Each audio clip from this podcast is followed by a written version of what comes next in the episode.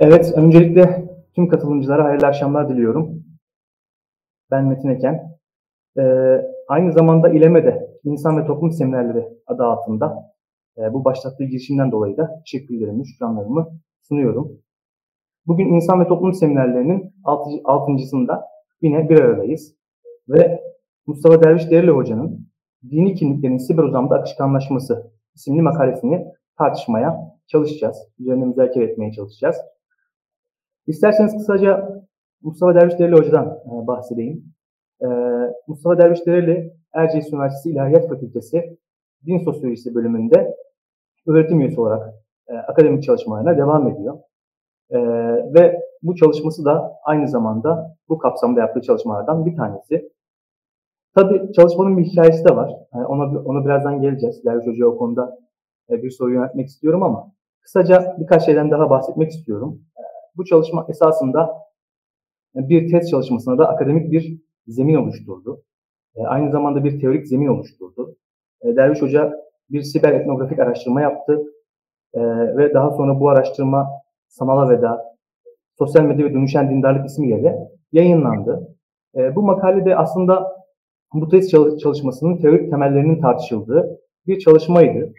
Bu yönüyle önemli olduğunu ifade etmek istiyorum. Ayrıca Yine makalenin e, hangi bağlama oturduğunu, zeminini de kısaca ifade etmek isterim. E, çalışma yaklaşık özellikle tüm dünyada son 30 yılda gelişmeye başlayan, yaygınlaşmaya başlayan bir sorgulama alanı e, olarak da ifade edebileceğimiz medya ve din ilişkisi çerçevesinde gerçekleştirilen bir çalışma. Tabii az önce ifade ettiğim gibi medya ve din ilişkisi son yıllarda gelişen bir alan. Bunun pek çok sebebi var. Bunlardan ilki başından beri medya ve dinin hep birbirinden ayrı sabit kategoriler olarak değerlendirilmesi diyebiliriz. Medya genelde sekülerlikle ilişkilendirilirken, seküler olan e, çerçeve olarak anılırken, e, din ise kutsallıkla ilişkilendiriliyordu. Özellikle akademik yazında. Yine e, dinin özellikle hem toplumsal düzlemde hem de bilinç düzleminde yavaş yavaş gerileyerek e, kaybolacağı şeklindeki sekülerleşme tezi de yine e, medya ve din araştırmalarının önünü kapatan unsurların başındaydı. Tabi bu alanın medya alanına, alanına da bir yansıması var. Yine medya e, çalışmalarında biz özellikle ilk dönemlerde pozitivist etkiler yaklaşımını e, çok hakim olduğunu görüyoruz. E, medya araştırmaları genellikle hem politik anlamda hem de psikolojik anlamda e, işte pazarlama araştırmalarına yöneliyor. Aynı zamanda e, bir davranış değişikliği oluşturma amacına yöneliyor. Doğrudan etkiye odaklanıyor aslında. Bütün bunlar medya ve din ilişkisinin önünü kapatan unsurlar olarak sıralanabilir. Ancak tabi medyanın özellikle son yıllarda tüm sosyal alanlardaki artan etkinliği e, ve tüm sosyal alanlara nüfuz etmesi de e, bu alanın müstakil bir sorgulama alanı olarak gelişmesine olanak sağladı diyebiliriz. Bu çalışma da tam da bu çerçevede ortaya çıktı ve gelişti. E, Türkiye'ye geldiğimizde ise özellikle medya ve din araştırmalarında bir soruna daha işaret etmek gerekiyor. E, özellikle bu çalışmanın bağlamını anlayabilmek için. E, Türkiye'de genelde biz medya ve din araştırmalarını temsil sorunu özelinde e, çalışılan bir konu olarak görüyoruz.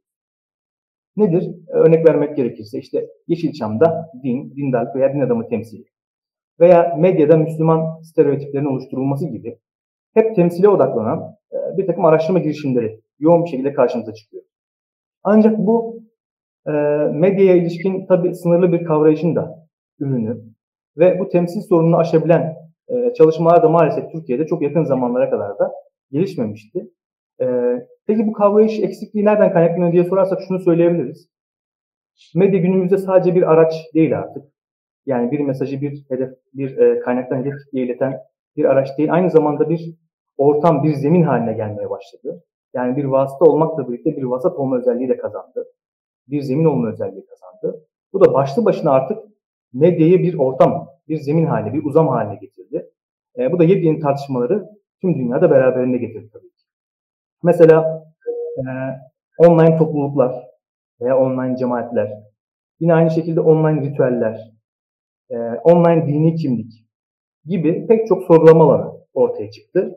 Derviş Hocam'ın çalışması da tam da bu çerçevede e, temsil sorunu aşan bir ölçekte e, medya ve dini kimlik ilişkisine odaklanıyor. Bu açıdan bakıldığında Türkiye'deki mevcut çalışmaları bir anlamda e, akademik olarak destekleyen, besleyen ve yeni bir alana evrilten bir çalışma olduğunu ifade etmek mümkün.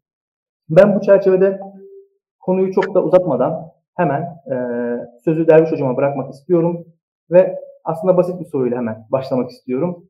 E, bizlere bu eserin hikayesini ve sizleri böyle bir çalışma iten sebepleri anlatır mısınız hocam? Hocam çok teşekkürler. Öncelikle e, nazik takdiminiz ve konuyla ilgili alana dair e, yaptığınız girişten dolayı teşekkür ederim. Ayrıca e, İnsan Toplum dergisinin kıymetli editörü hocalarımıza ve yine arka planda çalışan, mutfağında çalışan arkadaşlarımıza da özellikle teşekkür etmek istiyorum. Çünkü hakikaten akademik anlamda çok nitelikli çalışmaların yayınlandığı bir mecra, bir dergi haline geldi İnsanlık Toplum Dergisi yıllar içerisinde. E, yürüyüşü inşallah daim olsun. E, sorunuza gelecek olunca hocam, e, takdimde de ifade ettiğiniz üzere bir doktora tezine aslında yaslanıyor bu çalışmamız. 2013 yılların yılının sonlarında e, akademik anlamda işte doktora yiterdikten sonra tez konusunu belirlerken e, fakültedeki hocalarımla birlikte de bu istişareleri yaparken dindarlık meselesini internet ve sosyal medya ortamları üzerinde çalışmanın mümkün olup olmayacağı üzerine bir tartışma yapmıştık. Ve burada aslında bir endişemiz vardı. Çünkü internet ve sosyal medya ortamı bugünkü kadar hayatımızın doğrudan içerisinde olan mecralar değildi. Yani akademik anlamda acaba yapacağımız çalışma nelere mal olur veya olumlu anlamda nasıl bir e, din sosyolojisi literatürüne ya da akademik literatür katkısı olur? Bunlarla ilgili hakikaten soru işaretleri vardı. Fakat zaman içerisinde gördük ki internet ve sosyal medya mecraları e, artık yalnızca gençlerin değil, bütün e, neredeyse her yaş grubundan artık insanların e, gündelik hayatının en temel gerçekliği haline gelmeye başladıktan sonra e, dini kimliklerin ya da dindarlıkların orada daha nasıl deneyimlendiği meselesi de giderek e, önem kazanmaya başladı. Bu çalışmamız yani e, İnsan Toplumu dergisinde yayınlanan 2019 yılında e, 9. cilt ilk sayısında yayınlanan bu makalemiz sizin de takdimde belirttiğiniz üzere hocam e, nitel bir araştırma yapmıştık doktora tezimizde. 44 kişiyle bu anlamda görüşmeler yapmıştık. Sahası da bulunan e, bir akademik araştırmanın teorik kısmını aslında oluşturuyor. Ve burada bu teorik e, kurgudan hareketle çalışmamızda bir saha çalışması, nitel saha araştırması gerçekleştirmiş olduk. Ve burada aslında merakımız şuydu, yeni yeni gelişmekte olan bir e, alan e, ve bu alanın interdisipliner bir alan olduğunu belki en başta vurgulamamız gerekiyor. Yani sadece ilahiyatçıların, iletişim bilimcilerin değil, e, sosyologların, psikologların, uluslararası ilişkileri alanında çalışan hocalarımızın e, pek çoğunun belki bir araya gelerek çözümleme yapabileceği, derin analizler yapabileceği, çıkarımlar yapabileceği bir e, ortam, bir mecra buralar. Bundan dolayı da bunun en azından özellikle ülkemiz üzerinde e, olabildiğince az olduğunu fark ettiğimiz için böyle bir çalışmaya aslında niyetlenmiş olduk. Evet hocam teşekkürler. Kısa bir hatırlatma da yapmak istiyorum aslında. Eğer katılımcılar soru yöneltmek isterlerse e, bunları yazdıklarında ben de hocamızla paylaşabilirim. Bunu da kısaca ifade edeyim. Ve hemen aslında biraz makaleye ısınmaya başlayalım açıkçası. Hı hı. E, başlıkta da gördüğümüz akışkanlaşma kavramı, e, bu kavrama ne kastettiğimizi kısaca açıklarsak bence daha iyi olacak. E, yani bu kavram neden çalışmada merkezi bir noktada? Hı hı. E, dini kimlikleri neden bu kavram etrafında ele alıyoruz? Bu etrafında biraz daha e, konuşmak isteriz açıkçası. Hocam şöyle akışkanlaşma kavramına baktığımız zaman aslında postmodern teorisyenler dediğimiz e, meşhur sosyologların, sosyal bilimcilerin e, eliyle bu kavramın literatüre kazandırıldığını ve yaygınlaştığını görmekteyiz. E, sosyolojiyle az çok ilgilenen öğrenci arkadaşlarımız da dahil olmak üzere e, pek çok insan, pek çok kişi e, bilhassa Bauman'ın kitapların isimlerinin çoğuna e, bir ne diyelim kelime olarak, kavram olarak yer alan akışkanlaşmayı duymuşlardır. İşte akışkan aşk, akışkan modernite, akışkan gözetim e, tarzında pek çok kitabı e, Türkçe'de çevrilmiştir Bauman'ın. Onun e, tanımından hareket edecek olursak Bauman der ki Akışkan Modernite isimli e, kitabında akışkanlık sıvılara ve gazlara özgü bir durumdur. Kelimenin sözlük anlamında hareket ediyor. Bundan dolayı katılardan farklıdır. Akışkanlaşmayı keşfedebilmek için mutlaka sanki böyle hareketli bir fotoğraf gibi e, o anda altına bir not düşmeniz gerekir. Şu gün, şu tarihte, şu yerde bu fotoğraf çekildiği şeklinde olduğu gibi bir yer konum tayin etmek zorunluluğun olduğunu akışkanlarda söyler. Ve buradan meseleyi kimliklere bağlar bağlamar aslında. Ve buradan e, hareketle de modern ve bilhassa postmodern dönemlerde kimliğin önceki dönemlerde olduğundan daha farklı şekilde kurgulandığını, parçalı epizotlar haline geldiğini e, ve yeni kuşaklarda bilhassa ben kimim sorusunu kolay kolay anlam bulamadığını ifade eder. Yine Sherry Turkle, Amerikalı sosyal psikolog, e, bu alanda e, yazıp çizen hocalarımızın mutlaka e, bir şekilde eserlerine başvurduğu isimlerden biri. E, o da çok erken tarihlerde, 84 e, yılında mesela yayınladığı kitap var, 95 yılında yayınladığı başka bir kitap var. O dönemlerden itibaren bu kimlikler meselesine odaklanır ve der ki burada bilhassa biraz sonra da belki geleceğimiz bazı internet ortamlarının ilk nüvelerinden hareketle kimliklerin e, gündelik dünyadan farklılaşmış bir biçimde akışkanlaştığını öne sürer. Peki biz bu çalışmamızda ne yaptık? Aslında onların sıkça kullandığı ve literatüre kazandırdığı akışkanlaşma kavramını onlardan alıp daha postmodern, geç modern bir e, bakış açısına oturtmaya çalıştık ve böylece e, onların söylediklerinin aslında aksine e, çalışma boyunca sık sık ifade edeceğimiz bir durum var. Bu ortamların fiziki dünyanın dışında değil, e, bizzat fiziki dünya ile etkileşim içerisinde var olduğunu, dolayısıyla insanların gerek kimliklerini gerek dindarlıklarını hem fiziki dünya ile hem de çevrim dışı dünya ile birbiriyle eş değer biçimde her iki ortamdan ve uzamdan beslenerek e, meydana getirdiğini öne sürüyoruz. Akışkanlaşmayı bizim bu çalışmamızda konumlandırma durumumuz biraz böyle hocam. E, evet hocam. E, o halde hem sizin açıklamanızdan hareketle hem de literatürden hareketle şunu rahatlıkla ifade edebiliriz. Kimlik, siber ozama ilişkin çalışmaların en merkezi temalarından bir tanesi. E, tabii dini kimlik de bunlardan biri. O halde dini kimliğe geçmeden önce, yani çalışmanın da merkeze aldığı dini kimliğe geçmeden önce biraz siber uzamda kimlik nasıl ele alınmış günümüze kadar? Ee, özellikle sizin bakış açınız bu çerçevede ne? Farklılaşan e, bakış açılarınız neler? Onları ifade etmenizi rica edelim hocam. Teşekkürler hocam. Hani kimlik dediğimiz zaman bildiğiniz üzere hani sosyolojide böyle bilinen, yaygın, en böyle kısa tanımlarından birini ifade edecek olursak kişinin ben kimim sorusuna verdiği cevaptır. Ee, özellikle çeşitli özellikler bakımından insan kendisini tanımlarken ya da tanırken hem kendisi gibi olanlardan hem de kendisi gibi olmayanlarla yani ötekilerle bir benzeşim kurar. E, kimliği zaten e, kökenine baktığımız zaman hem e, benzerliği hem de farklılığı vurguladığını görürüz. Ve modern öncesi dönemlerde bu yine az önce bahsettiğimiz isimlerin çalışmalarında ve diğer sosyal bilimci çalışmaların fazlasıyla karşımıza çıkar. Modern öncesi dönemlerde kimliği oluşturma biçimi daha çok aile, klan ya da topluluk benzeri yapılarla e, meydana çıkar ve insanlar oralara atıfta bulunarak kendisini tanımlar. Fakat modern ve postmodern dönemlerde veya geç modern adına ne diyorsak bu dönemlerdeki kimlik daha e, ne diyelim o bağlardan koparılmış bir biçimde daha bireysel örüntülerle ortaya çıkartılır.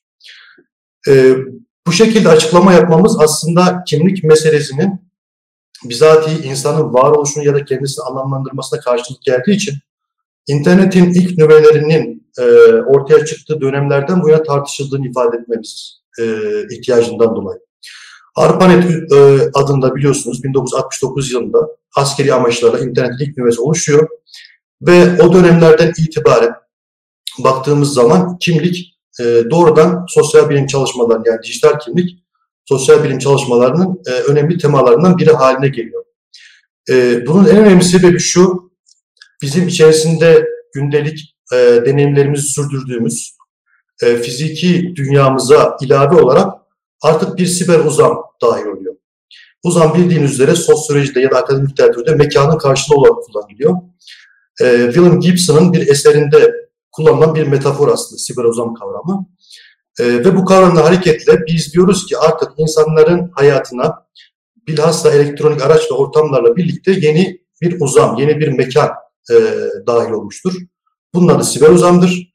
Ve bu siber uzam bizim World Wide Web diye ifade ettiğimiz 91'de ortaya çıkan e, aslında internetin halka yaygınlaştığı dönemlerde çok daha erken dönemlerde itibaren aslında akademik çalışmaların bir konusu haline gelmeye başlamış.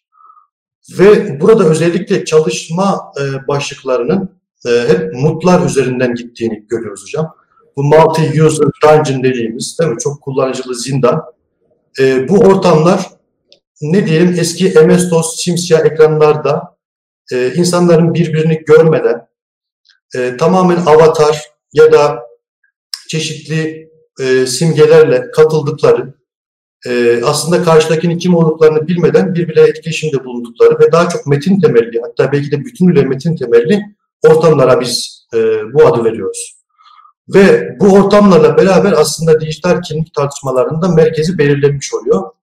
Ve sonrasında e, pek çoğumuzun hatırladığı belki yeni kuşaklar 2000 sonrası doğumlular hatırlamayabilirler. 95-96'dan itibaren hayatımıza giren mesela Mırç tarzı chat ortamlarda da benzer durumlar vardı. Yani ben bir e, avatarla, bir kullanıcı adıyla, bir nickname'le e, o mecralara dahil oluyorum. Kendimi mümkün olduğunca istediğim ölçülerde farklı şekilde tanıtabiliyordum. E, çünkü karşımdaki kişinin diyelim ki kendisi erkek olarak tanıtıyor, hakikaten erkek mi kız mı ya da diyelim ki bir dini yönelim var mı yok mu bunlara dair herhangi bir şekilde bunları öğrenebilme imkanım yoktu ya da en azından bunlar açıkça gösterilemiyordu. Ve devam eden süreçte bakıyoruz ki e, günümüzde özellikle akıllı telefon uygulamalarıyla beraber meşhurlaşan e, bu çöp çatan arkadaşlık ya da evlilik sitelerine varıncaya kadar bu mecraların yaygın şekilde e, internet ve sosyal medya bağlamında dijital çalışmaların merkezi olarak kullanıldığını görüyoruz. Ve burada aslında temel bir e, durum var, temel bir bakış açısı var. Bu konuda çalışan hocalarımızın bir şekilde aslında karşılaştığı bir karikatür bu durumu çok rahat bir şekilde e, anlatıyor bize. E, 93 yılında New Yorker'da yayınlanmış bir e, karikatür var. İki tane köpek bir bilgisayar ekranında karşı karşıya dururken bir köpek diğerine e, internette hiç kimse senin köpek olduğunu bilmiyor şeklinde bir e, ifade kullanıyor. Burada aslında biz şöyle bir çıkarımda bulunuyoruz. 95-96'lı gibi e, 2000'den hemen önceki dönemlere kadar ki internet, siber uzam ortamları e, bize gündelik hayatımızda e, kim olduğumuzu kolay kolay yansıtan ortamlar değil. Dolayısıyla bir anonimlik söz konusu. Bu anonimliğin insanlara sağlamış olduğu e, serbestlikten hareketle bu ortamlarda insanlar gündelik hayatından mümkün olduğunca kendisini farklılaştırarak bu mecralarda yer alırlar şeklinde bir anlayış var. Ve bu anlayış sonraki dönemlerde Sherry Turkle'dan Mark Foster'a hatta sanal topluluklar kavramının doğrudan mucidi Reingold mesela. Ee, bu isimlere baktığımız zaman insanların daha doğrusu bu araştırmacıların söz konusu ortamları uçsuz bucaksız bir nevi cennet gibi insanların düşlediğini, dolayısıyla bu ortamlarda yapılan etkileşimlerin, e, yapılan paylaşımların hiçbir şekilde gündelik hayata temas etmediğini ısrarla vurguladıklarını görüyoruz. E, bunu mesela besleyen Bauman'dan bahsettik. Yine mesela Zize'ye örnek verebiliriz. Baudrillard'a örnek verebiliriz.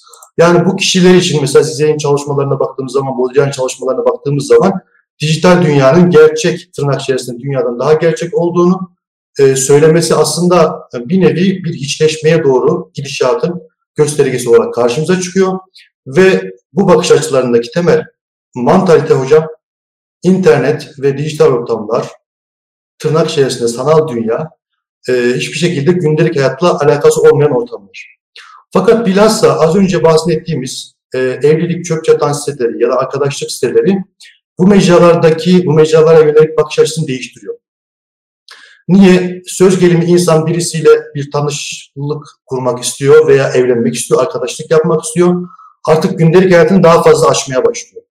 Veya gündelik hayata temas eden mesela etkileşimlerde diyelim ki onunla bir yerde buluşmak şeklinde bir artık mantaliteye doğru gidiyor. Bundan dolayı da internet ve sosyal medya e, ortamlarında karşımıza çıkan dijital kimliklere yönelik bakış açısının akademik literatürde artık yavaş yavaş değiştiğini görmekteyiz. E, ICQ gibi programlar var bildiğiniz üzere. Orada e, ben o dönemleri az çok hatırlıyorum. İnsanlar e, diyelim ki akademisyen bir hocamız bir kart e, verdiği, yaptırdığı zaman kartın altına ICQ numarasını da verebiliyordu. Bu en azından diyelim ki ben Metin Hoca'nın hangi o ICQ numarasına sahip olduğunu bildiğim için onu ekleyerek onunla etkileşime geçebiliyordum. Ve yine 2000'lerden sonra bilhassa artık hayatımıza giren internet ve dijital ortamlarla beraber e, tabiri caizse büyük bir dönüşüm meydana geliyor. Bu dönüşüm artık şunu bizim karşımıza çıkartıyor. İnternet ve dijital dünyada, internette, dijital ortamlarda etkileşime geçtiğimiz insanların gündelik hayatta biz kim olduğunu biliyoruz. Hemen aklımıza şu gelebilir. Yani bugün internetin, dijital ortamların, işte Twitter'ın, Facebook'un, Instagram'ın bu kadar yaygın şekilde kullanılmaya başladığı dönemlerde anonim hesaplar yok mu? Elbette var. Fakat e, mesela benim doktora çalışmamda, bahsini ettiğimiz doktora çalışmamızda e, ulaştığım bir sonuç vardı doğrudan nitel araştırma gözlemlerinden ve e, görüşmelerden hareketle. Anonim kimlik sahibi kullanıcılar diyorlardı ki bizim yaptığımız paylaşımlar çok fazlasıyla dikkate alınmıyor. E, ironi içerikli bir paylaşım yapıyorum, komik, eğlenceli bir paylaşım yapıyorum veya çok ağır akademik bir metin paylaşıyorum veya dini içerikli bir paylaşım yapıyorum. Kendi ismiyle orada var olan arkadaşlarımıza göre etkileşim fazla almıyorum diyor, diyorlardı. Dolayısıyla baktığımız zaman artık hikaye değişiyor. Yani eskiden, önceki dönemlerde internetin ilk ortamlarında anonim hesaplar bir nevi modayken sonraki dönemlerde artık azınlık durumuna düşüyor. Ve insanlarla etkileşim içerisindeyken biz e, baktığımız zaman karşıdaki kişinin kim olduğunu biliyoruz. Bunu özellikle genç kuşaklar üzerinde şöyle bir örnekle izin verirseniz tamamlayayım hocam bu sorunuzu. Ee, önceki kuşak, kuşağa mensup mesela hocalarımız, abilerimiz, ablalarımız e, diyelim ki bir dini bilgiyi hani konumuz bağlamında ifade edecek olursak bir internet ortamından, bir dijital ortamdan mı öğrenmiştir yoksa herhangi bir kitaptan mı öğrenmiştir yoksa birisinden mi almıştır o bilgiyi şeklinde sorduğumuz zaman bir farkındalığı olabilir. Yani evet ben bunu internette gördüm, ben bunu işte şundan öğrendim gibisinden. Fakat genç kuşaklarla yaptığımız söyleşilerde, görüşmelerde karşımıza şu çıkıyor. Onların zihinlerinde bu iki dünyayı kategorik ya da dikotomik olarak ayıran bir bakış açısı yok. Yani kimle hangi ortamda yani bir sempozyumda fiziki yüzlü ortamda mı o hocamızla tanıştı yoksa sosyal medya ortamlarında mı birbirlerini eklediler ya da mesajlaştılar? Veya herhangi bir bilgiyi ya da dini içerikli bilgiyi söz konusu ortamlardan mı edindi? Yoksa bir kitaptan mı öğrendi? Buna yönelik bir farkındalığı dahi yok. Çünkü onun zihninde böyle bir kategorik ayrım yok. Bundan dolayı da aslında biz kimliklerin dönüşümünü bilhassa genç kuşaklar üzerinde bu şekilde e, örneklendirebiliriz düşüncesindeyim hocam. Evet hocam teşekkürler. Ee, şimdi yine e, dini, dini kimliğe geçmeden önce e, meseleyi biraz daha aslında açmak için e, dijital ortamların dinle nasıl ilişkilendiğine biraz odaklanmak istiyorum. Sizler de bahsettiğiniz siber uzam dediğimiz bir uzamla karşı karşıya gelmeye başladık ve bu çerçevede e, bir durum ortaya çıktı. Bir yaygın gerçeklik ortaya çıktı. Tabii burada şöyle bir sorun da var. Genelde biz e, akademik araştırmalarda sıklıkla rastlıyoruz. Siber uzam ya çok ütopik bir şekilde çok iyimser bir tonda ele alınıyor. Yani e, işte internet ortamlarının de demokratikleştirici doğasına vurgu yapılıyor. Evet. Ya da çok kötümser bir tonda, çok distopik bir tonda işte insani gerçekliği yok ettiği, tamamen sanal bir gerçeklik ortaya çıkarttığına ilişkin de kötümser bazı açıklamalar da var. Hatta insani failliği neredeyse yok ettiğine dair açıklamalar da var. Ee, ama kimlik özelinde ele aldığımızda sizin açıklamanız bize gösteriyor ki e, aslında e, interneti siber uzamları bu iki bakış açısının dışında ele alan yaklaşımlar gayet az maalesef. Onu kendi gerçekliğinde anlayan, e, online offline etkileşimini bir anlamda göz önünde bulunduran yaklaşımlar gayet e, sınırlı görünüyor. Hı hı. Şimdi bu çerçevede hocam e, dijital ortamların dinle nasıl ilişkilendiğine dair e, çalışmanızda bazı kısımlar var. E, oralara da kısaca değinmek e, faydalı olacaktır diye düşünüyorum. Bu çerçevede belki dini kimliğe daha rahat bir şekilde geçebiliriz. Tamamdır hocam. Ee, şöyle söyleyelim, aşama aşama bu ortamların hayatımıza dahil olmasıyla beraber din de kaçınılmaz bir şekilde burada yer alıyor. E, çünkü insan dediğimiz bütüncül bir varlık ve e, gündelik hayatında fiziki ortamlarda yaptığı etkileşimler, işte düşündüğü şeyler e, veya onun kendi varoluşu anlamlandıran unsurlar dijital ortamlarda da bir şekilde karşısına çıkıyor veya bu e, varoluşsal durumlarını karşıdakiyle, başkalarıyla, ötekileriyle paylaşmak istiyor. E, bu anlamda yine internetin ilk dönemlerine itibaren, ilginç bir şekilde hatta çok erken diyebileceğimiz dönemlerden itibaren e, dinle siber uzamın bir nevi e, kucaklaştığını ya da artık bir araya geldiğini görmekteyiz.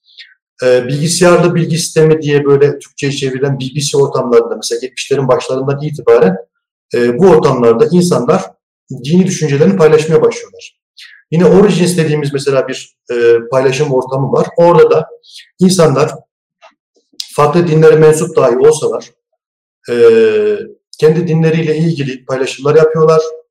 Yine birbirlerini tanıma, tanım, insanların birbirini tanımadığı o chat dediğimiz e, eylemin gerçekleştiği siyah MS-DOS ekranlarda bile e, dinle alakalı çok ciddi tartışmaların yapıldığını görmekteyiz. E, bilhassa Hristiyanlık özelinde bu çalışma, bu tür çalışmaların yapıldığını, e, işte Origins üzerinde, BBC üzerinde çalışmaların yapıldığını biliyoruz. E, burada baktığımız zaman bilhassa bizim ülkemiz gerçekliğini mesela yavaş yavaş götürecek olursak işte bu arama motorları, işte World Wide Web'i takiben, e, Google ya da Yahoo gibi arama motorlarını takiben artık insanların yavaş yavaş hani Web 1 dediğimiz e, yeni medyanın ilk nüveleriyle karşılaşmaya başladığı dönemlerde itibaren yoğun bir aslında dini enformasyon arayışına girdiğini görüyoruz. Ve burada bilhassa mesela fetva siteleri karşımıza fazlasıyla çıkıyor. E, bugünkü belki sitelere göre çok daha basit düzeyde, temel düzeyde karşılıklı etkileşime izin vermeyecek mahalde fakat insanlar bir şekilde oraya soru soruyorlar ve orada o e, web sitenin veya işte blog sitesinin yöneticisi kimse e, onlar tarafından o sorulara cevaplar veriliyor. Ve artık yavaş yavaş insanlar biraz sonra da belki bir şekilde irtibat kuracağımız dini enformasyonu arama kaynağını değiştirme arayışına giriyorlar. E, ve burada baktığımız zaman bilhassa hem akademik çalışmalarda hem de bugün e, özellikle bu mecralarda, bu mecralarla dinin etkileşimini merak eden insanlar e, sekülerlik, kutsallık dilemması üzerinden bu meselelerin yürüdüğünü biraz aslında fark edecektir. Burada şöyle bir şey söyleyebiliriz. Akademik araştırmalara da bu karşımıza çıkıyor. Yani biraz önce bahsettiğimiz Hristiyanlık özelinde e, bu internet ve dijital ortamlar acaba nasıl bir karşılık bulmuş veya insanlar bu mecraları nasıl e, görmüşler dini bağlamda bunlarla ilgili ciddi tartışmaların akademik e, çalışmaların yapıldığını görüyoruz. E, mesela biraz önce de aslında siz e, hem takdiminizde hem de az önceki sorunuzdaki ifadede e, yer verdiniz. E, internet ve sosyal medya ortamlarının bizatihi kendisi söz gelimi seküler bir e, mahiyete mi sahip? Değil mi? Ve internetin yeni medyanın teknik arka plan dediğimiz unsurlar insanı dinden ya da işte maneviyattan uzaklaştırır mı? Ya da söz gelimi e, sosyal bilimler uzunca bir süre mesafeli olduğu din ya da dini anlayışlar acaba bu ortamlara e, bu ortamların tabiatıyla, karakteriyle pek de uyuşmadığı düşünülen hatta e, mecralara din nasıl e, girebildiği veya bir artık etkileşim alanı olarak görülüyor. Bunlarla ilgili hakikaten önemli e, farklı görüşler karşımıza çıkıyor. E, veya biz eğer bu ortamı diyelim ki seküler kabul ettik. Dini içerikli paylaşımlar yaparak bu ortamları dini bir mecra haline getirebilir miyiz? Yani sadece İslamiyet üzerinde, ülkemiz üzerinde bile belki bu sorularda hareketle çok daha verimli, farklı, ayrıntılı akademik araştırmalara, doktora tezlerine e, konu edilebilir düşüncesindeyim bu başlıklar. Bu bağlamda mesela karşımıza bazı yaklaşımlar çıkıyor. Mesela kim yaklaşımlarda özellikle Hristiyanlık üzerinde olduğunda burada tekrar vurgulayayım. Diyorlar ki mesela teknolojinin özellikle bu büyülü, e, insanı saran, bilhassa insanın, insanların 70'lerde, e, 60'larda yeni yeni bu e, alana girdiği, bu alan tanıdığı dönemlerde e, teknolojinin bizatihi kendisinin kutsal olduğunu kabul eden bir yaklaşım var mesela. Bir diğer yaklaşıma bakıyoruz. Onlar diyorlar ki hayır kardeşim yani internet ya da dijital ortamların bizatihi kendisi kutsal değil. Fakat biz orada etkileşimlerde bulunarak ya da dini şekli paylaşımlar yaparak bu mecraları kutsal hale getirebiliriz.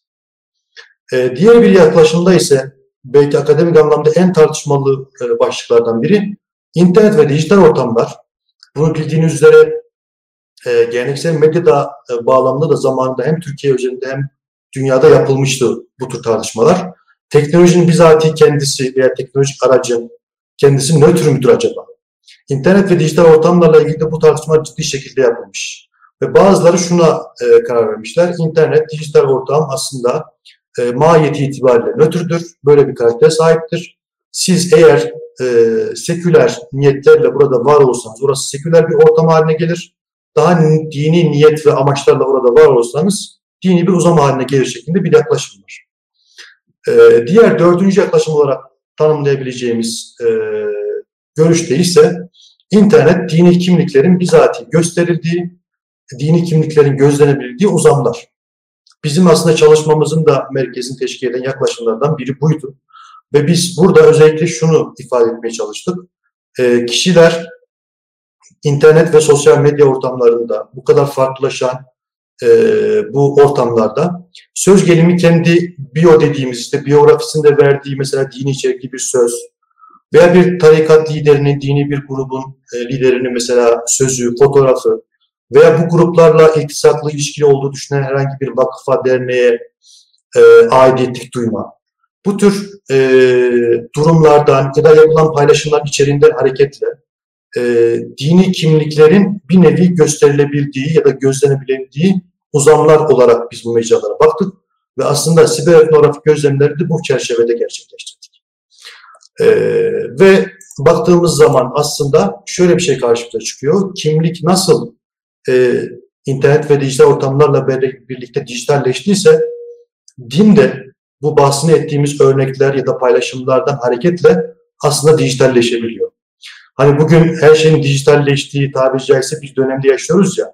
Dinin de bu anlamda dijitalleştiğini ve e, kimlikten dijital kimliğe geçişte nasıl farklılıklar, bazı değişimler, dönüşümler yaşadıysa dinden dijital dine geçişte de bunların yaşandığını ifade etmemiz mümkün. Bundan dolayı hatta yeni problemi alanlarının doğduğunda ifade etmemiz mümkün hocam. Evet hocam. Bu çerçevede e, şunu da ifade edeyim. Gerçekten bu medya ve sekülerleşme ilişkisi çok verimli bir uğrak aslında. E, çok detaylıca tartışılmayan da bir alan. Evet hocam. E, özellikle çalışmanın bu konuya değinmesini ben e, çok kıymetli buluyorum. Hı hı. Çünkü mesela bizim de yapmış olduğumuz araştırmalarda karşımıza çıkan bir durum var. Genelde mesela İslamofobi araştırmalarında gördüğümüz bir durum bu. E, sosyal medya faaliyetiyle İslamofobiye karşı mücadele ettiğini söyleyen e, bazı hesap sahipleriyle, sosyal medya fenomenleriyle mesela görüşmeler gerçekleştirdik. Bu görüşmelerde şöyle bir ifade karşımıza çıkıyor. E, sosyal medyayı nasıl İslamofobiyi yaymak için kullanıyorlarsa biz de aynı şekilde İslamofobiyle mücadele için onu bir silah olarak kullanabiliriz. Dolayısıyla sanki medyaya bir nötr yaklaşım karşımıza çıkıyor. E, medyayı değerden bağımsız görme şekli bir algı anlayış yaygın bir şekilde karşımıza çıkıyor. Ama özellikle uygulama pratiklerde gördüğümüz çok açık bir şey var. Medya e, niyetin ötesine geçebilecek bir noktada, e, niyetleri dönüştürebilecek bir noktada e, etkin olabiliyor. Mesela buna çok ilginç bir örnek belki verebiliriz. Tabii hocam. Mesela sosyal medyada, Derviş Hocam daha önce de konuştuğumuz bazı mevzular bunlar. Sosyal medyada e, dini yardım amaçlı e, var olan web sitelerini ele alalım mesela veya sosyal medya hesaplarını ele alalım. Hı hı. E, dünyanın farklı bir ülkesinde tamamen iyi niyetlerle bir sosyal yardım faaliyeti düzenleniyor. E, niyet tamamen e, Allah rızası olarak ifade ediliyor. Ama bakıyoruz ki e, halisane bir niyet var evet. Ama bakıyoruz ki yardım yapılan kişilerin mahremiyeti neredeyse hiçe sayılarak yani evet. boy boy fotoğrafları, ev içi görüntüleri, özel görüntüleri kendilerinin izin alınmaksızın aynı zamanda paylaşılabiliyor. Şimdi bakıldığı zaman gerçekten de çok salih bir niyetle, belki halisane bir niyetle sosyal medyada var olma çabasını, sosyal medyayı bir anlamda dini amaçlarla kullanma çabasını görüyorsunuz.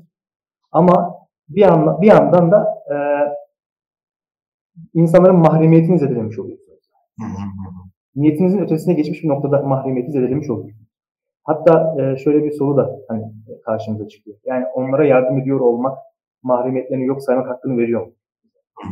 Çok açık bir soru açıkçası. Dolayısıyla bu e, medya ve sekülerleşme tartışması, yani medya nasıl bir etkiye sahip sekülerleştirici bir güç olarak, e, aynı zamanda burada insan failliğinin yerine e, bunlar ayrı ve önemli bence konular olarak ifade edilmeli. Siz de bunlara değinmişsiniz. Bence bu noktalar çok kıymetli hocam. Kesinlikle. Yani burada mesela işte haber mastan, senet, senettan başlamak üzere belki hatta daha da öncesine giderek e, medya dediğimiz unsurun ta belki basın tarihinde başlamak üzere değil mi? Hani geleneksel medya, yeni medya. E, bunlar ile sekülerlik ya da sekülerleşme meselesi üzerine hakikaten e, bilhassa Türkiye üzerinde çok nitelikli çalışmalar yapılmasına ihtiyaç var. Kesinlikle. E, sizin de işte çevrimiçi dindarlık şeklinde e, yayınladığınız mesela ve gençler üzerinde, MNS üzerinde yaptığınız doktor çalışmasında da bu konuya girdiğinizi biliyorum. E, fakat sanırım yeni e, doktor tezleriyle, yeni yüksek lisans tezleriyle veya e, hakikaten alanda uzman olarak kabul edeceğimiz hocalarımızın derinlikli araştırmalarıyla e, bu konuları özellikle Türkiye üzerinde kendi e, tecrübemiz e, ve kendi ne diyelim hayat çerçevemiz, referanslarımız e, üzerinde e, üzerinde bu konuların çalışmasına hakikaten çok ihtiyaç var. E, şöyle belki bu durumu e, karşılayabiliriz veya bu durumun şu andaki eksikliğini hafifletebiliriz. Bu konular hakikaten çok yeni konular. Yani e, Avrupa, Amerika, onların Hristiyan deneyimlerinde dahi halen bugün çalışmalarda yeni olarak ifade edilirken e, ülkemiz üzerinde e, çok daha yeni olduğunu söyleyebiliriz. Dolayısıyla bu alanın giderek artık yaygınlaşmaya başladığını öngörecek olursak bu tür çalışmalarda inşallah yapılacaktır umudundayım. Evet yani akademik alan akademik alanda da ciddi bir sınırlılık söz konusu. Hı hı. Ya medyaya çok ciddi bir e, etki gücü atfediliyor. Çok yapısal bir tarzda medya ele alınıyor. Ya da faile çok ciddi bir alan açılıyor. Hı hı. Burada bu iki bakış açısının dışında aslında sosyal bilimlerin o temel dikotomisini aşan bir yaklaşıma ve çerçeveye ihtiyaç olduğu da aşikar. Bunu da ifade etmiş olalım. Bazı sorular var hocam ama isterseniz e, son kısımda onları alalım. Olur. Ee, devam edelim. Hocam burada sormak istediğim bir husus daha var. Yine e, takdimde ifade etmiştim. Medya artık bir vasıta olmakla birlikte bir vasat haline de geldi. Bir zemin haline de geldi. Dolayısıyla dijital ortamlarda e, din konusunu tartışırken de bazı temalara ihtiyaç duyuyoruz. Bazı görünümleri e, somutlaştırmaya ihtiyaç duyuyoruz. Sizin çalışmanızda da bu temalar karşımıza çıkıyor. Bunları e, yavaş yavaş açıp belki tartışabiliriz. E, dijital ortamlarda dini temaları, dini görünümleri ele alabileceğimiz yaklaşımlar nelerdir? E, bunları belki kısaca ifade edelim hocam. Hocam şöyle, biraz önce e, bu soruyu sorduğunuz önceki soruyu kapatırken hani kimlikten dijital kimliğe geçişte nasıl değişimler, dönüşümler ve problem anları meydana gelmişse e, dinden dijital dine geçişte de bunların gerçekleştiğini ifade etmiştik. E, dijital din meselesinde de hakikaten çok önemli tartışma alanları karşımıza çıkıyor. E, bunların sayıları elbette artırılabilir, azaltılabilir. Fakat böyle birkaç başlık altında ifade edecek olursak, mesela dini bilgiye ulaşma, e, dini bilginin imkanı ve otantikliği, dini otorite, çevrim içi ya dijital e, dini ritüel, e, sizin az önce bahsettiğiniz dijital dini topluluklar, cemaatler, dijital dini kimlik, bu e, temaların içerisinde yer alır. E, bunları elbette böyle ayrıntılarla burada konuşmamız mümkün değil. E, akademik araştırmalarda fazlasıyla bunlar ayrıntılarına giriyor. Fakat sadece meseleyi bazı temalar üzerine açmak istiyorum. Ee, belki internet ve dijital ortamlarla dini kesişiminde en fazla şekilde karşımıza çıkan durumlardan biri e, dini enformasyona ulaşma yolu. E, az önce de bahsettiğim üzere bugün dini kurumlarda doğrudan eğitim alan kişiler, hatta bu konularda fetva makamında olan insanlarımız dahi e, kendisine bir soru sorulduğu zaman veya kişi kendisi merak ettiği zaman e, çok büyük oranda internet ve dijital ortamları kullanmakta. Fakat sizin yaptığınız çalışmalarda da karşımıza çıkan bir e, durum vardı. Yine yapılan bazı araştırmalar bunu destekliyordu. E, internet ortamlarına, işte Google gibi arama motorlarına yazdığımız fetva sorularına çıkan web sitelerinde ki e, bilgilerin ne kadar sahih olduğu, ne kadar doğru olduğu hakikaten büyük tartışma götürür. Ee, Google'ın ya da başka arama motorlarının bildiğimiz üzere daha nicel bir algoritması vardır. Yani bir web sitesi ne kadar fazla tıklanırsa o site bizim e, herhangi bir konuda arama yaptığımızda ilk aramalarımız arasına girer. Dolayısıyla dini enformasyona ulaşan e, kişinin o bilginin ya da enformasyonun ne kadar doğru olup olmadığını yine kendisini araştırması gerekiyor. Bu da hakikaten ilginç bir durum. Belki dijital ortamlarla birlikte ilk defa karşımıza çıkan bir durum. Enformasyon kelimesini aslında burada hasreten kullanıyorum hocam. Enformasyon biraz ayıklanmamış bir veri anlamında kullanılıyor literatürde. Ben de ona e, atfen kullanıyorum. Bilgi dediğimiz biraz ayıklanmış bir veriyken enformasyon doğru ya da yanlışlığı belirlenmemiş, e, bilgiler ya da veriler diyebiliriz. Dini içerikli enformasyon e, ifadesinde özellikle burada yer veriyoruz ki e, görünümü fetva sitesi şeklinde olan ya da dini içerikli e, kimi sitelerin e, yabancı güçler tarafından mesela bir takım yurt dışı kaynaklı e, vakıflar, kurumlar tarafından desteklenerek e, insanların aslında kullanımı sunulduğu fakat oradaki bilgilerin son derece e, fetvalar açısından, ilahiyat bilimler açısından tartışmalar e, meydana getirdiğini görmekteyiz. Dolayısıyla burada şöyle ilginç bir durum karşımıza çıkıyor. E, herhangi bir kullanıcı dini içerikli bir enformasyona dijital ortamlar aracılığıyla ulaşıyor. Fakat o içeriğin ne kadar sahih ya da doğru olduğunu yine kendisine belki yine bizzat internet ve dijital ortamlara müracaat ederek e, bu doğrulamayı yapması gerekiyor. Ve bunun sonucunda aslında yine başka problemli alanlar karşımıza çıkıyor. Onlardan biri de yine sizin de çalışmanızda aslında yer verdiğiniz otorite meselesi, dini otorite meselesi. Yani bildiğimiz üzere önceki dönemlerde otorite konumunda olan kişiler ya da kurumlar az çok belliydi. Fakat internet ve dijital dünya ile beraber e, bu otoritelerin konumu bütünüyle değişti ve artık bildiğimiz otoritelerin yerini mikro dini otoriteler aldı. Bundan aslında şunu e, kastediyoruz. Herhangi bir dini eğitim yok. Kişinin ya da kişilerin. Fakat dini içerikli bir blog sitesi var veya dini içerikli bir sosyal medya hesabı var. Ve oradan dini içerikli paylaşımlar yapıyor. İşte görsel, metin, video neyse bu tarz içerikler, e, sohbetler vesaire her türden paylaşım olabilir. E, bu alanı oldukça canlı tutuyor ve e, niceliksel anlamda fazla bir kitleye ulaştığı zaman takipçi sayısı ya da abone sayısı artık herkesin önüne düşmeye başlıyor. Ve karşımıza şöyle bir durum ortaya çıkıyor. Yine yaptığınız mesela sizin çalışmada da karşımıza çıkmıştı bu durum. Ee, bu kişilere insanlar fetva makamında olan kişilere sorular sorulması ya da sorulması gereken soruları soruyorlar. Yani onlar da fetva istiyorlar.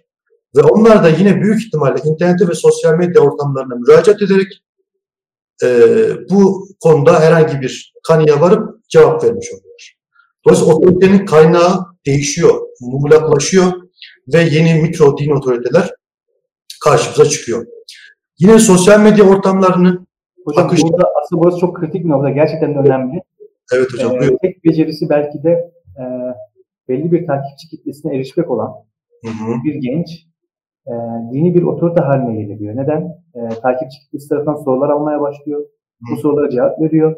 Ve yeni bir otorite olarak, bir mikro otorite olarak belki de ortaya çıkarak e, din algısını etkileme noktasına kavuşuyor. Hı hı. Yani burası kritik bir nokta. Bu da özellikle siber ortamda dini otoritenin değişen görünümlerini ortaya koyması açısından bence çok kritik bir örnek. Bunu da ifade etmiş olalım. Kesinlikle. Yani burada mesela e, bu meselelerle bağlantılı olarak, otorite meselesiyle de bağlantılı olarak e, sizin de bahsettiğiniz mesela dijital dini topluluklar, cemaatler diyebileceğimiz aslında başka bir tema var. E, burada e, iki şekilde aslında bu dijital dini toplulukların da cemaat ağlarının e, örüntülendiğini görüyoruz. Bunlardan biri hani kendi ülkemiz üzerinde konuşacak olursak herhangi bir e, tarikat, dini e, grup e, gündelik hayatta zaten var ve onun bir dijital ortamlardaki yansıması olarak karşımıza çıkabiliyor. Veya şöyle bir durumda var. Hiçbir şekilde herhangi bir dini cemaate gruba bağlı olmadan e, 250 bin, 300 bin, 500 bin, 1 milyon takipçili mesela e, hesaplar var. Ve bu hesaplar hakikaten e, kimi insanların nezdinde bir e, dini topluluk, bir cemaat gibi e, sıkı şekilde takip ediliyor. Zaman zaman oraya dahil olan e, o hesabı takip eden kişilerle e, online etkileşimli görüşmeler vesaire yapılıyor. Ve yine o kişilere de yani o sağ, ne diye sosyal medya sitesinin e, veya blog yöneticisinin e, o sorulara cevaplar verdiklerini yani fetva şekli sorulara cevaplar verebildiklerini görüyoruz. Ve bu anlamda şurası çok net. İnternet ve dijital ortamlar e, bilhassa son yıllarda e, dini toplulukların artık bir menba yani tebliğin ya da dini davetin yeni mevzileri haline geldi. Burada şu karşımıza çıkıyor aslında. Ee, özellikle televizyona ülkemiz üzerinde dini referanslarla uzunca bir süre bazı dini grup ve cemaatler tarafından karşı çıkılmıştı. Yani evlere alınmaması, izlenilmemesi, çoluk çocuğa gitmemesi konusunda hakikaten bir ciddi yaklaşım vardı. İnternet ve sosyal medya ortamlarında bu e, mesafeli duruşun çok kısa sürdüğünü e, en azından biz çalışmalarımızda gördük. E, kim gençlere mesela yaptığımız litel görüşmelerde karşımda şöyle bir fotoğraf çıktı.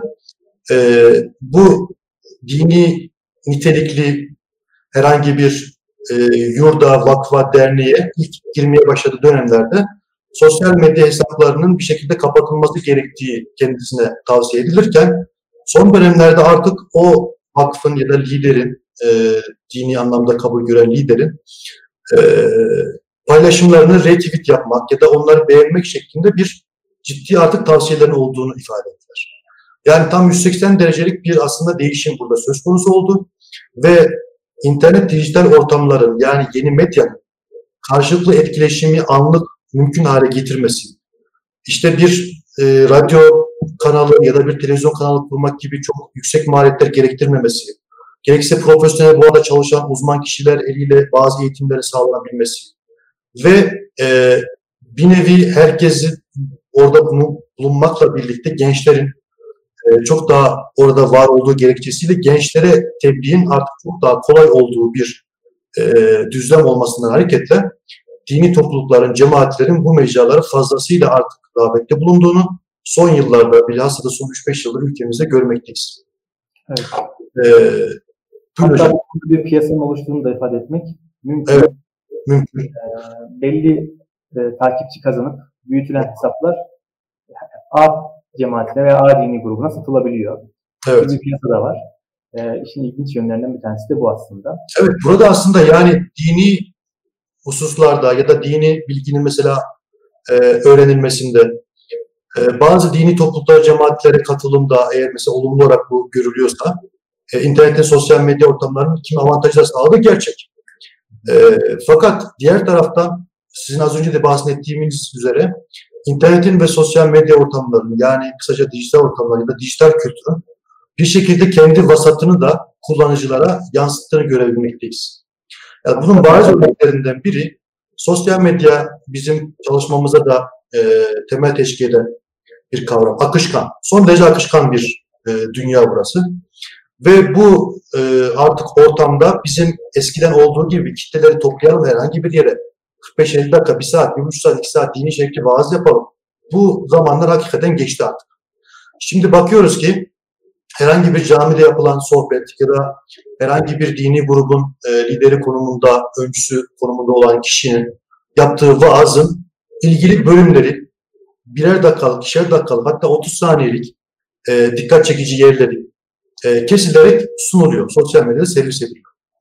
Bu elbette onun dolaşımını artırıyor, izlenme sayısını artırıyor, niceliğini artırdığı için e, hiçbir şekilde o konuyla belki alakası olmayan insanların bile zaman akışına bu paylaşımlar düşebiliyor. Fakat e, dini bilgilerde ve dini konularda e, fazlasıyla aslında aradığımız e, meselenin öncesi ve sonrasını bu durum tamamen göz ardı ediyor. Ve zaman zaman bunun örneklerini yaşadık aslında. Herhangi bir konuşmadan bir bölüm, çok kısa bir bölüm cımbızla alındığı zaman e, toplumda infial yaratabilecek bazı e, cümlelerin dahi orada sarf edilebildiği veya aslında öncesi sonrası öyle olmamasına rağmen e, bir infial meydana getirebildiğini görebilmekteyiz. Dolayısıyla sosyal medyanın bu akışkan tarafı ve büyülü dünyası e, dini gruplar cemaatlere dahil olmak üzere dini yönelimi olan insanları da e, fazlasıyla etkiledi.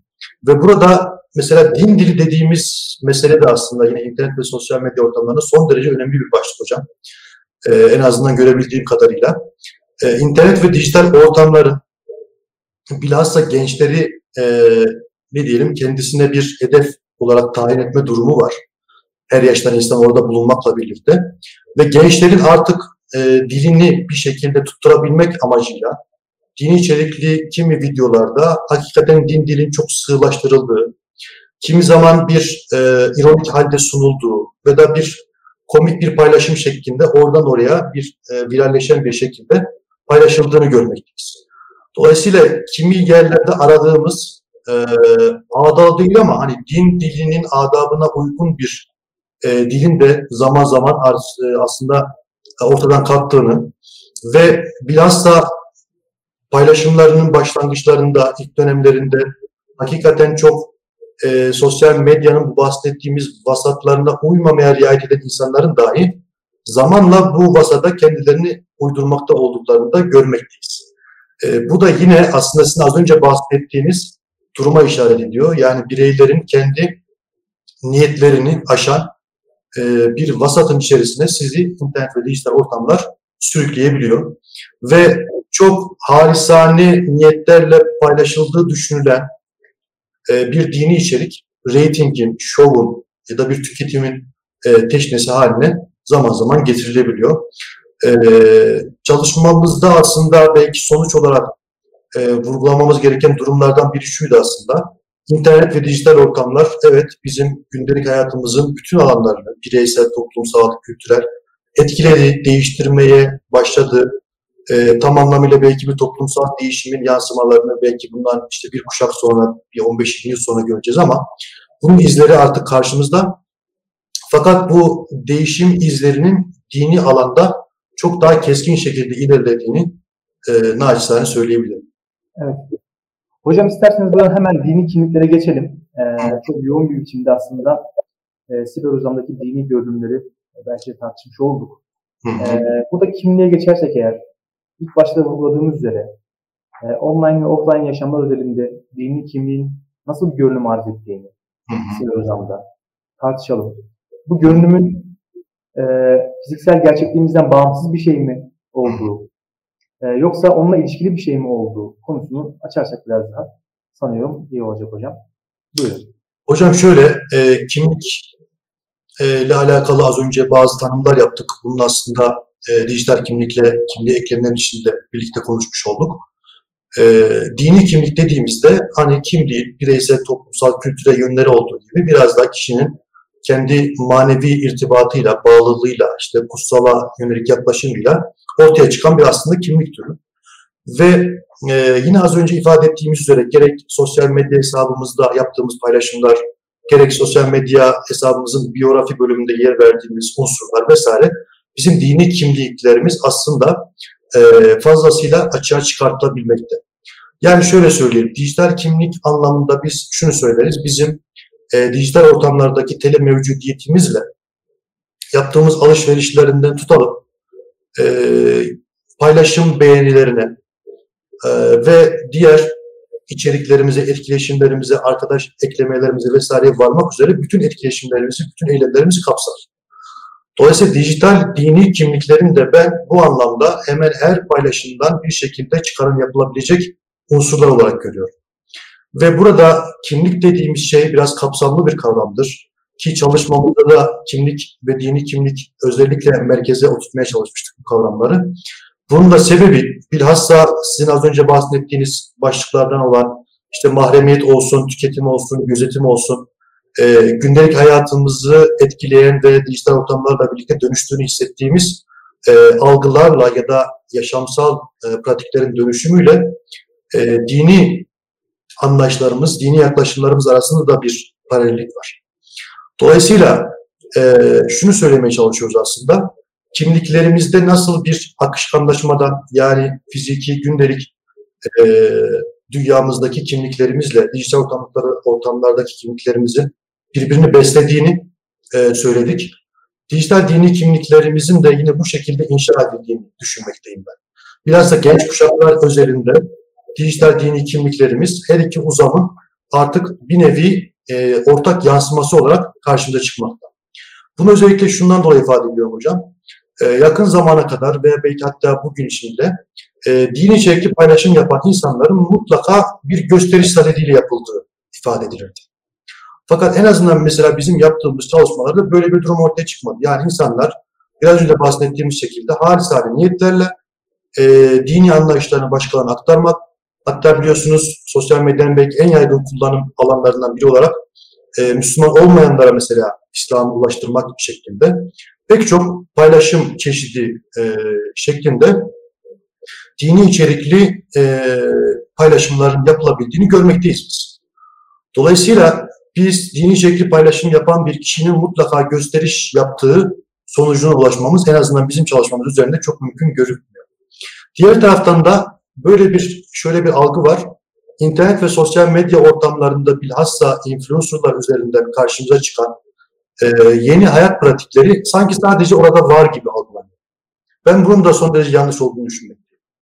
Yani orada karşımıza çıkan yeni e, davranışlar, yeni pratikler, dini içerikli yeni e, bazı pratikler, temalar e, veya öncesinde pek kabul görmeyen e, ve mahrem olarak kabul edilen diyelim ki paylaşım içerikleri artık gündelik fiziki e, dünyada da e, insanların bilhassa gençlerin e, alışkanlığı ya da hayatı haline gelebiliyor.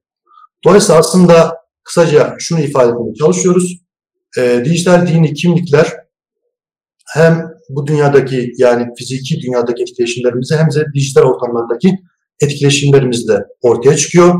E, ve bundan dolayı da aslında biz e, belki kapanış anlamında olacak ama e, Sanala Veda diye kitabı isim olarak e, koymamızın sebebi de buydu hocam.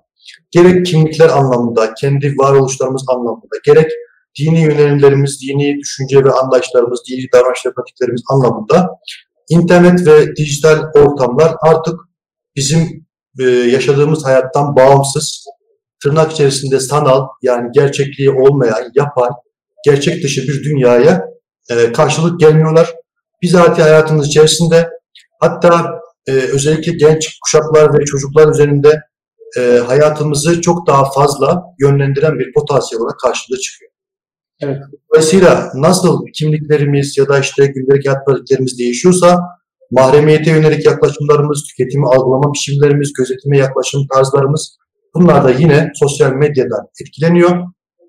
Ve söz gelimi e, bu yaklaşım aslında yani bu mecraların hayatımızla işçi olduğunu ve hayatımızdan bambaşka bir e, uzama karşılık gelmediğini söylememiz aslında oradaki etkileşimlerimizde de eğer böyle bir hassasiyetimiz varsa dini açıdan bazı ne diyelim kendimize sınırlar getirmemizi de ortaya çıkartıyor. Yani şunu çok rahat bir şekilde görebiliyoruz. Kimi insan e, gündelik hayatında bazı sınırlara riayet ederken dijital ortamlarda bu sınırları çok fazlasıyla görmüyor. Bu aslında bana e, kalırsa internet ve dijital ortamları sanal, gerçekliği olmayan dünya olarak görmemizin bir sonucu. Eğer biz bu uzamları e, uzamların bizim yaşadığımız hali hazırdaki hayattan bağımsız olmadığını ve bizi her yönde temsil ettiğini, e, orada yaptığımız bütün etkileşimlerden de hem dini hem insani anlamda bunun bugün hukuki karşılıklarını da görebiliyoruz zaten. E, bunların da karşılıklarını görebileceğini bilmemiz ve bunu fark etmemiz önemli diye düşünüyorum hocam. Evet. Hocam bu çerçevede özellikle dini kimlik ekseninde ele aldığımızda e, sizin bu yaklaşımınızın az önce bahsetmiş olduğum o iki aşırı uçtan Hı-hı. uzak bir orta yol aslında temsil ettiğini ifade etmek mümkün. Yani evet. Siber Uzam dini kimlikler açısından ne çok büyük imkanlar sunuyor e, ne de yıkıcı tam anlamıyla mutlak bir yıkıcı bozucu bir Kesinlikle. çıkıyor. Kesinlikle. Etkisi devrimsel olmaktan ziyade evrimsel yani var olan eğilimleri güçlendirme potansiyeli e, ciddi anlamda önemli.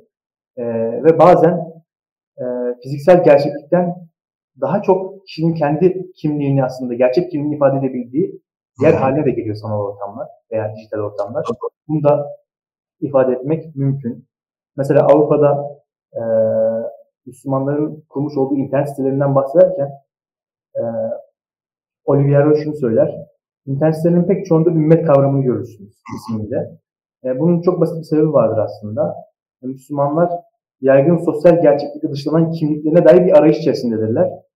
Dolayısıyla o arayışın e, bulunduğu bir ortamdır internet ortamı. E, bu anlamda internet düzleminde kimlik şeye, kimlik çerçevesinde ele aldığımızda e, bu tür e, topluluklar dini aslında kimlik temelli bir arayışı temsil ediyorlar. Bu açıdan baktığımızda bazen aslında gündelik hayatta sergileyemediğimiz e, kimliklerimizi açığa vurduğumuz yerler haline de gelebiliyor dini kimlik açısından. Bu yönüyle de e, önemli bir yani dediğinize şöyle bir katkı yapalım hocam. Ee, yine yaptığım mesela nitel görüşmede karşıma şöyle bir fotoğraf çıkmıştı. hocam gündelik hayatında kanlı canlı beni bu şekilde görüyorsunuz ya ben aslında ben bu ben değilim.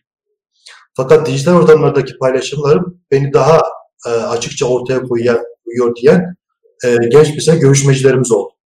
Yani bu anlamda e, kimliğin artık akışkanlaşması meselesini veya e, her iki uzamın birbirini beslediği düşüncesini bu tür örneklerde karşımıza çıkartabiliyoruz. Hocam çok teşekkürler. Ee, sonuç olarak e, isterseniz hani son birkaç cümleniz varsa onları alayım. Ondan sonra bazı sorularımız var. E, onlara cevap ver, versek çok iyi olacak. E, isterseniz son cümlelerimizi alalım. Sorulara geçelim. Eğer bitirdiyseniz ilk sorulara geçebilirim hocam. Geçebiliriz hocam sorulara. Evet. Şimdi e, ilkin e, bir sorumuzu ifade etmek istiyorum hocam okuyorum. Dini kimliklerin dönüşüm hususunda ifade ettiğiniz açıklamalar, bilginin, fikrin, düşüncenin hareketliliğini ve alimlerden istifadeyi mekan şartı olmadan tarih içerisinde olmadığı kadar hızlandırmış görünüyor. Bu husus bilginin yaygınlaşması itibariyle çok ileri bir aşamadır diyebiliriz. Evet. Açıklamalarınız bunun hem menfi hem müspet yönlerinin olduğu şeklinde anlaşılıyor. Doğru mu? Evet hocam. Ee, hem siz hem ben ifade ettik. Ee, internet ve dijital ortamlar, sosyal medya ortamları hemen her konuda olduğu gibi dini alanda da avantajlar kadar dezavantajlar getirdi. Yani bugün herhangi bir dini kaynağı, bir fıkıh kitabına, herhangi bir alimin eserine kolayca böyle e, ulaşmamız mümkün değilken bu mecralar aracılığıyla çok kolayca ulaşıyoruz. Fakat bahsini ettiğimiz e, ne diyelim handikaplı alanları bilerek aslında bu mecralardan faydalanmak çok daha önemli. Bu anlamda hem e, olumlu hem olumsuz e, etkileri var, yansımaları var. Evet. E, hocam burada yine alanın interdisipliner doğası ile ilgili bir soru var. Bence önemli tartışmalara da e, alan açabilecek bir soru bu. E, şöyle ifade edilmiş. Alanın interdisipliner olduğuna haklı olarak vurgu yaptınız. Bu hususta medya ve mahremiyet veya medya veya sekülerlik konularında İslam ilimlerinin katkısı veya konumu hangi düzeyde olmalıdır? Diye bir soru gelmiş. Mesela bunu biraz daha belki ben kendimce açmak istiyorum hocam. Tabii hocam. Buyurun. Nasıl değerlendirebiliriz? Ee, bugün karşılaştığımız sorunlar bir fıkıh ihtiyacını mı ortaya koyuyor? Yani medyanın doğası ve özelliklerini göz önünde bulunduran e, bir fıkıh ihtiyacını önümüze mi getiriyor? Bu konu ne demek istersiniz hocam onu ifade edin. Hocam bu alanda e, yapılan bazı e, ne diyelim küçük teşebbüsler var aslında. Daha akademik anlamda belki bunlar ete kemiğe bürünmedi. Fakat hakikaten e, arkadaşımızın, hocamızın sorusu önemli bir soru. E, fıkıh, tasavvuf, vesaire gibi alanlarımız başta olmak üzere İslam bilimler açısından da bu konudan hakikaten tartışılması gerekiyor. Ee, şöyle bir örnek verelim. Ee, özellikle mahremiyet meselesinde bizim fıkıh kitaplarımızda karşımıza çıkan tanımları belki birazcık değiştirilmesi gerekecek. Ya da bir e, görüşmeci e, arkadaşımız doktora çalışma ustasında şunu ifade etmişti. Hocam ben herhangi bir e, derste yani mesela bir fıkıh dersinde e, artık kuyulara yönelik, kuyularla alakalı, su kuyularla alakalı fetvalardan ziyade dini içerikli ortamlara, internet ve sosyal ortamlara yönelik fetvalar bekliyor demişti bir görüşmeci arkadaşımız. Dolayısıyla buradan hareketle e, bu konuların yine fazlası çalışılması gerekiyor. Fakat burada interdisipliner olması meselesini hocamız zaten vurgulamış. Hakikaten çok önemli. E, çünkü burada şöyle bir şey karşımıza çıkıyor. E, fıkha e, tasavvufa ya da bazı İslami ilimlere kelam mesela dahil olmak üzere aşina olmakla birlikte, bu anları tanımakla birlikte internetin ve sosyal medyanın az önce bahsettiğimiz teknik arka planı ya da kültürel doğasını e, tanımayan hocalarımız da olabiliyor. Veya diğer taraftan bu mecraları bildiği halde e, bahsi geçen dini alanlarda e, yeterince ne diyelim kalem oynatamayacak insanlarımız oluyor. Bu alan bu anlamda hakikaten işimiz zor fakat kesinlikle imkansız değil. E, bu alanları yeterince tanıyan, bu alanların avantajları kadar dezavantajlarını bilen fakat aynı zamanda e, toplum olarak hakikaten dini anlamda sıkıştığımız e, mahremiyet tüketim meseleleri belki başta olmak üzere pek çok konuda ufkumuzun açılması gerektiği, e, bilhassa gençlerin bu konuda fazlasıyla e, merak içerisinde olduğu ve bununla ilgili yapılacak nitelikli araştırmalara ya da kurumların yapacağı e, çalışmalara e, son derece e, insanların ilgi göstereceğini, gençlerin rağbet göstereceğini buradan ifade edebiliriz. Evet. Burada hocam şunu da ifade etmek gerekiyor belki. E, son yıllarda özellikle gençleri bir anlamda yönlendirmek amacıyla e, bir takım e, fıkhi girişimler var. Hı hı. İlmi hali gibi. Evet. Çalışmalarla mesela karşı karşıya kalıyoruz ama burada çok temel bir problem karşımıza çıkıyor. E, maalesef hocalarımız da e, internet ve sosyal medyayı ele alırken e, onu nötr bir alan olarak görüyorlar. Mesela çok açık bir yaklaşım. Şöyle bir basit çerçeve sunuluyor. İşte onu iyi de kullanabilirsiniz, kötü de kullanabilirsiniz. Tamamen sizin onu nasıl kullandığınızla ilgili bir şey. Evet. Ama bugün bizim tartıştığımız örneklerin pek çoğu e, bu, bu kullanımın dışında e, aracın doğasını göz önünde bulundurma ne kadar önemli olduğunu aslında ortaya koyuyor. E, bu da aslında fıkıh girişimlerinin e, alanın teknik doğasına ne kadar aşina olması gerektiğini açıkça ifade eden bir husus bence. Burayı da e, söylememiz gerekir. E, diğer bir soruya geçelim hocam. Dijital alanın yoğun kullanımı, eylemin, aktivistliğin, kimlikle ilgili taleplerin ve bu talepler arasındaki müzakerelerin de dijitalleşmesini beraberine getiriyor sanırım. Ancak dijital alanın kurgusallığa açık oluşu, gerçeklik ve sahtelik ilişkisi bağlamında nasıl ele alınabilir sizce demiş. Ee, teşekkürler hocam. Ee, internet ve dijital ortamları e, kimlik meselesini de açıkladığımız üzere hatta din meselesinde de dijital din bağlamında ifade ettiğimiz üzere bir gerçeklik sahtelik üzerinden yürüdüğünü de ifade edebiliriz aslında. Ee, işte yarı gerçeklik vesaire gibi aslında yeni e, kavramsallaştırmalar getirmeye çalışan akademisyenler, araştırmacılar da olmuş. Burada özellikle dini bağlamda eğer hocamız arkadaşımız soruyorsa şöyle bir şey ifade edebiliriz. Ee, bir Müslümanın e, tabiri caizse kendisini olduğu gibi e, tanıması ya da tanıtması veya dini ibadetlerini herhangi bir gösteriş olarak yapmaması aslında fiziki dünyası içinde geçerli. Yani gösteriş yapmamanın değil mi? Veya işte sadakayı, e, zekatı açıkça vermek yerine işte sahirin verdiğin soyun görmeyecek şekilde vermek e, hususunun özellikle vurgulandığı bir dini anlayış çerçevesinde e, yaptığımız dini eylemin ne kadar sahte ya da ne kadar samimiyet barındırdığı veya ne kadar gösteriş e, içerisinde olduğu meselesi e, gündelik hayatımızın da bir problem.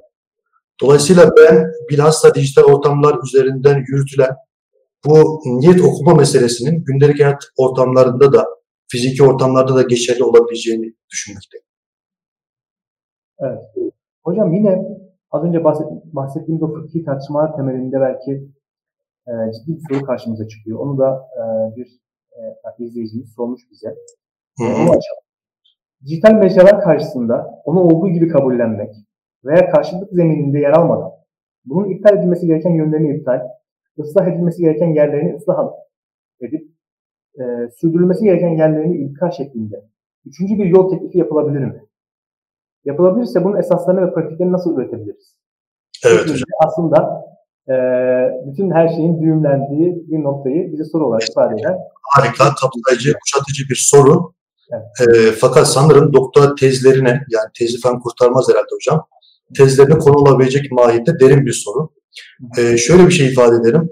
İnternet ve dijital ortamlarını ister sekülerlik, e, kutsallık meselesi bağlamında olsun, isterseniz kendi teknik arka planı ve kültürel doğası anlamında e, olsun.